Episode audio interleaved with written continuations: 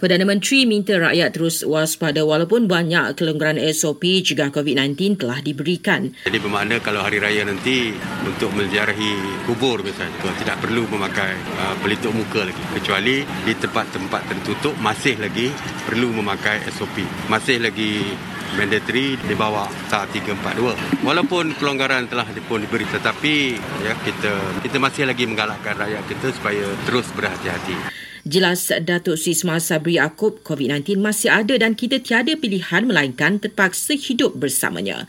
Semalam Menteri Kesihatan mengumumkan sejumlah lagi kelonggaran SOP mencegah COVID-19 yang bermula Ahad ini.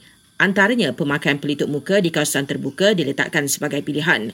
Bagaimanapun pemakaiannya masih diwajibkan di dalam bangunan dan pengangkutan awam. Mulai Ahad ini juga tiada lagi keperluan untuk imbas kod QR MySejahtera apabila memasuki premis atau tempat awam. Selain itu, individu yang positif COVID-19 tidak perlu lagi menjalani tempoh kuarantin sehingga tujuh hari jika ujian RTK-AG didapati negatif pada hari keempat. Syaratnya, ujian itu perlu diselia pengamal perubatan bertauliah sama ada secara fizikal atau maya. Dalam pada itu, KKM untuk mengumumkan protokol sambutan Aidilfitri. Berikut pengumuman oleh Menteri Kesihatan Kari Jamaluddin berkenaan protokol sambutannya. Bagi aktiviti takbir raya, dibenarkan dibuat di masjid dan surau dan dibenarkan dibuat di rumah ke rumah. Solat sunat hari raya dibenarkan 100%.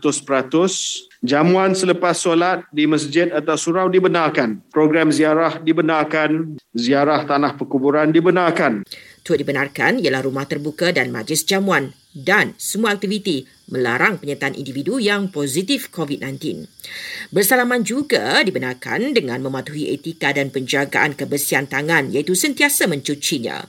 Protokol itu adalah panduan umum dan ia tertakluk kepada ketetapan dan SOP pihak berkuasa agama negeri.